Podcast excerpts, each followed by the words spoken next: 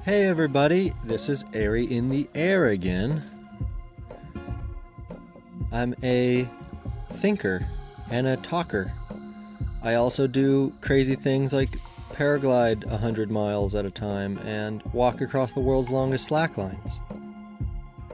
Today we're not going to talk about those things, we're going to talk more about the thinking. Okay? Today we're going to talk about the reality that everyone's trying to change the world, and how I think we might best go about doing that. And just like always, here's some really nice music. You have scars on your face from where he left you. Your blue eyes still undry. Your hands have run through your blonde hair 1,000 times. You say you're going to Samara, won't be back tomorrow. You left a letter on the drawer. Breadwinners won't be baking anymore. Been wondering for a while. Been wondering for a while. Been wondering for a while. How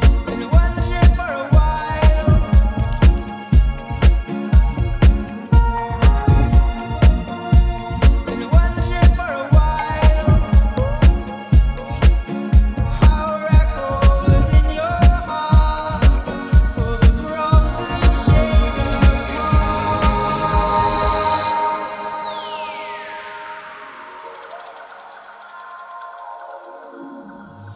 So, I'm 30 years old now, and I'm beginning to peel back the layers of my own childhood. Have been doing so for actually quite a while at this point, but particularly my experiences in high school, which I found to be prison-like and torturous for the most part, when I look back on the effect that it had on me. Not every day was torturous, but in general, I think it trained me to be a terrible person concerned with absolutely the completely and totally wrong things. And I'll give you a really powerful example of that right now. So this morning I woke up and literally the first thing that popped into my head was basically my entire childhood. I went through the Redmond K 12 School District, and there was a boy that was my age. His name was Eric. Eric was wheelchair bound and had a caregiver all day, every day.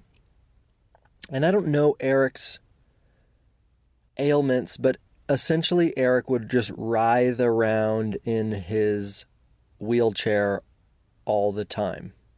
This is from an outsider's perspective and limited perspective, and we'll get into that. But he would writhe around, and I wasn't sure. I couldn't imagine what his experience was like. You know, I didn't know if he knew me. Did he recognize me? Did he know where he was? What was his world inside of his head like? I couldn't imagine. And it wasn't that I took time to try my best to imagine. It was that I was basically every time I saw him, I was afraid of him. I was afraid of being wrong. I was afraid of being insensitive. A weird feeling, right? Growing up is weird. That's going to be a theme of today's episode. But Eric had this caregiver, and I almost can remember her name, but God, I can remember her face. I swear I could pick her out of a lineup of a billion people. And she had this, she had these eyes, she had this aura, this complete compassion and total acceptance, right? In the midst of this, I am struggling to keep my head out of water socially. And when I say that, I mean that when I look back on my formative years in public school, so much of it is marked with my struggle to keep from being bullied, keep from being humiliated, stay like having friends, which I'm sure that,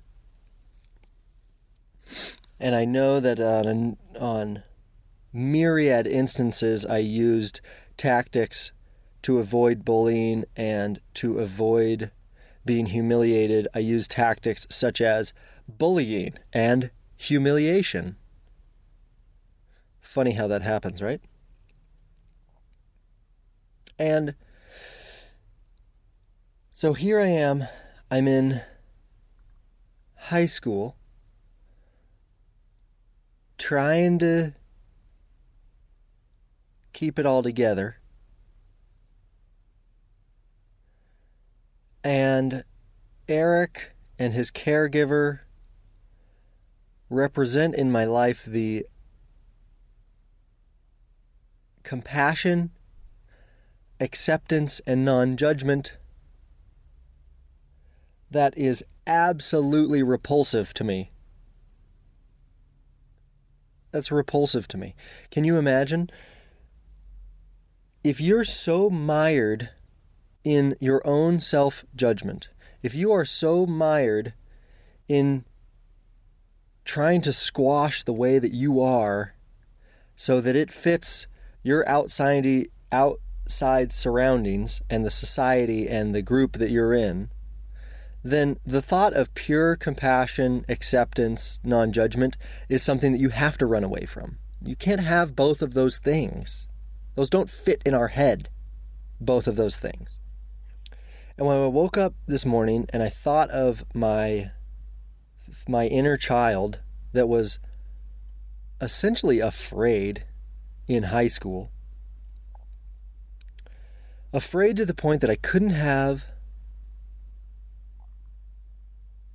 compassion, a practical compassion for myself, let alone Eric, this kid that I had essentially grown up going to school with, right? Our lives and our routines at school were very different, but I pretty much, we went to the same elementary school, middle school, and high school. Like, I had seen him around. On the other side of experience is my friend Tyler Johnson, who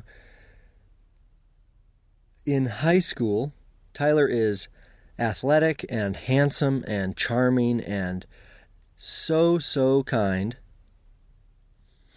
And in high school, he modified his schedule and he volunteered to be a caregiver for kids like Eric, which is just still to this day fucking brings a tear to my eye and blows me away for the kind of compassion that these people have. And I remember being in high school and thinking to myself, dude, Tyler, that's really nice of you, but it's kind of career suicide, man. It's kind of career suicide. Like, I'm not sure. That's not a very popular thing to do, man. I think you ought to listen to more rap music and keep up on the latest clothing trends here in Redmond High School if you really want to make it big, buddy.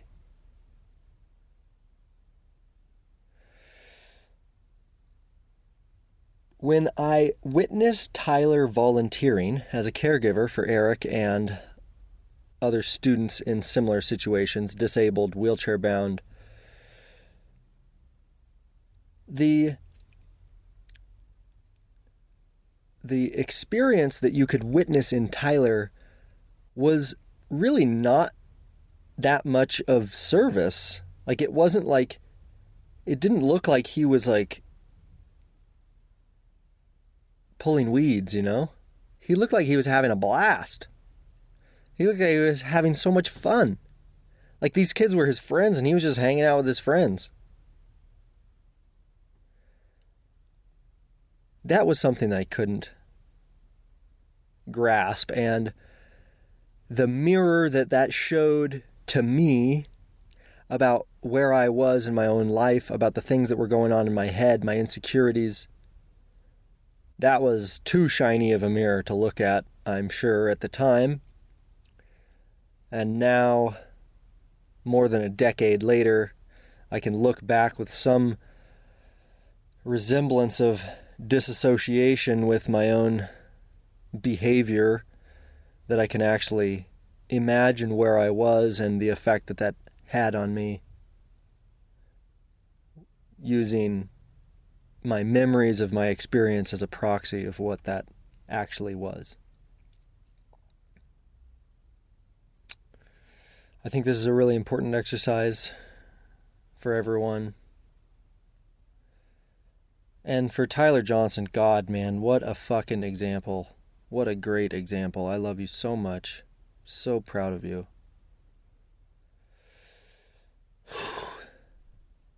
What a fucking guy, huh?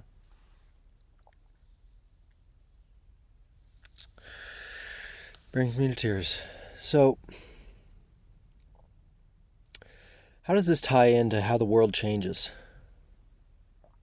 How does the world change? How do people change? I think that if you turn on the TV or log on to your favorite social media platform, the message of how the world changes might be that activists, inventors, entrepreneurs come up with these great ideas. They implement this technology on a small scale. They lobby the government. They write new legislation. The legislation is implemented at the top, and then the effects trickle down to us stupid peasants on the streets who are forced to be enlightened through their example and legislation.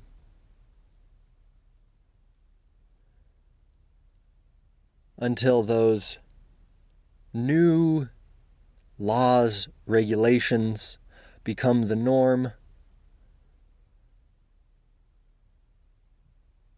But I don't really think that does it. I think that is a narrative that empowers people to continue their addiction to power, the addiction to telling other people how they should be, the addiction to externalizing our own shadows into the outside world, saying that the world is wrong in this, the world is wrong in this, outside of ourselves.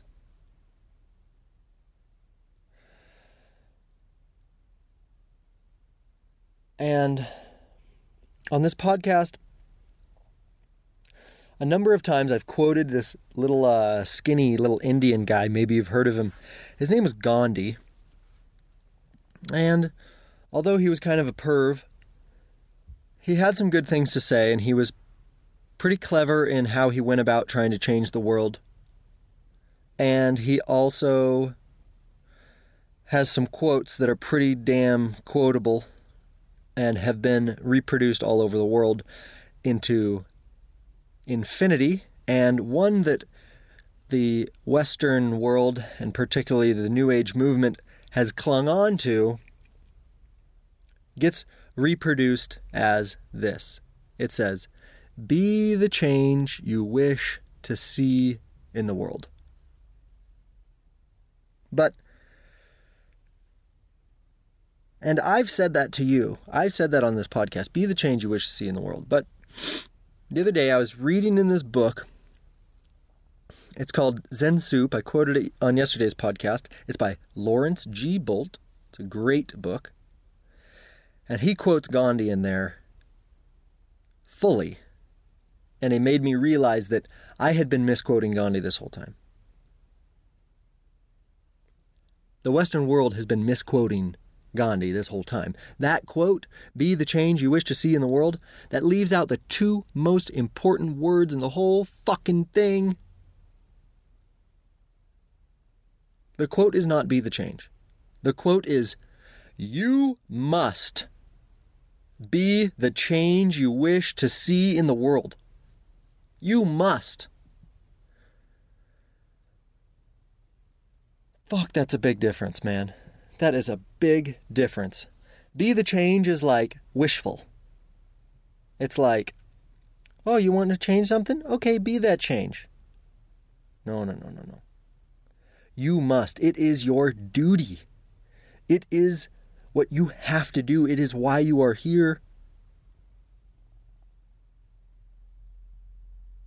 You have to do it. You must do it. So, when the news says that we're going to externalize the problems of society onto society and try to find different ways to regulate and educate and inform people to act in the way we think they should act so that we can change the world into the thing that we wish the world would be, we're fucking doing it wrong, man. We are doing it wrong. You must be the change that you wish to see in the world. If we were to break this down further, there's a huge difference between behaving. The quote is not, "You must behave in the way that you wish people behaved in the world." It is not, "You must speak like you wish people spoke in the world." You must be the change. You must be the change. And so many people aren't familiar with the delineation of doing and being. There is a huge difference between doing and being. You could imagine a psychopath to act loving towards someone to gain entrance into their home, into their lives, into their heart.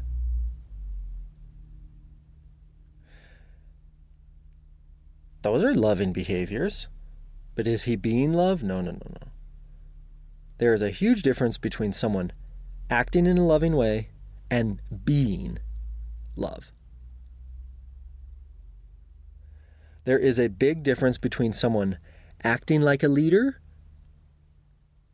and being a leader. You know this in people. You have experienced this. You have experienced embodiment. I know you have.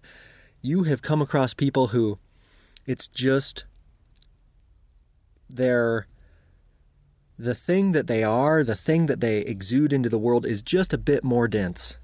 It's just a bit purer, clearer, more solid.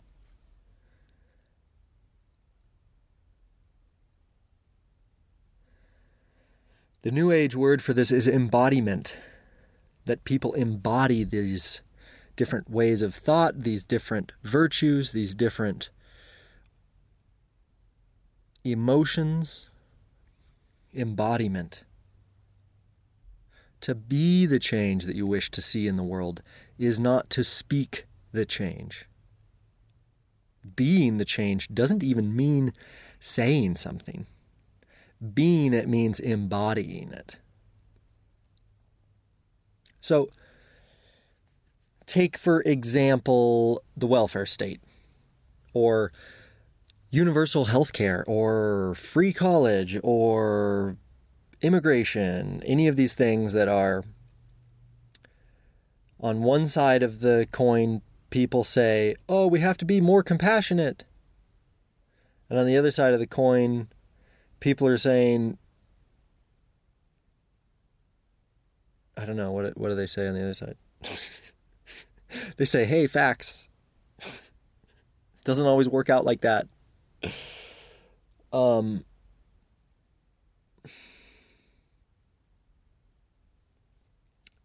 and embodied a being of compassion doesn't point to the rest of the world to tell them to be compassionate. That's not quite it. The embodiment of compassion actually understands the shortcomings and the histories that people have, the decades-long, lifelong struggle that they have with their own enoughness, with their own scarcity, with their own battle, with their existential angst, their happy sad. The embodiment of compassion works to understand the barriers that humanity has towards compassion, as opposed to taking non-compassion and applying guilt. You see what I mean? You can imagine that the way we parent our children, the way that we educate, raise our children, is likely the most powerful way to change the world. If you imagine our social, moral landscape through the analogy that each person is a building, and you look out at the skyline, you can imagine that once those buildings are built, it is a huge ask to change their purpose, to change what they're built for. It's not real easy to take a skyscraper that was built for offices and turn it into an ice skating rink. You know, those are big changes. And the same in people, right? So if we have children who grow up and are indoctrinated and broken and convinced that the game of life is to keep yourself from being humiliated, to keep yourself from being too judged, or keeping yourself from being bullied. If you are raised in a place, in a society, in a school system that makes you fight for your own place, fight for and defend your own worthiness,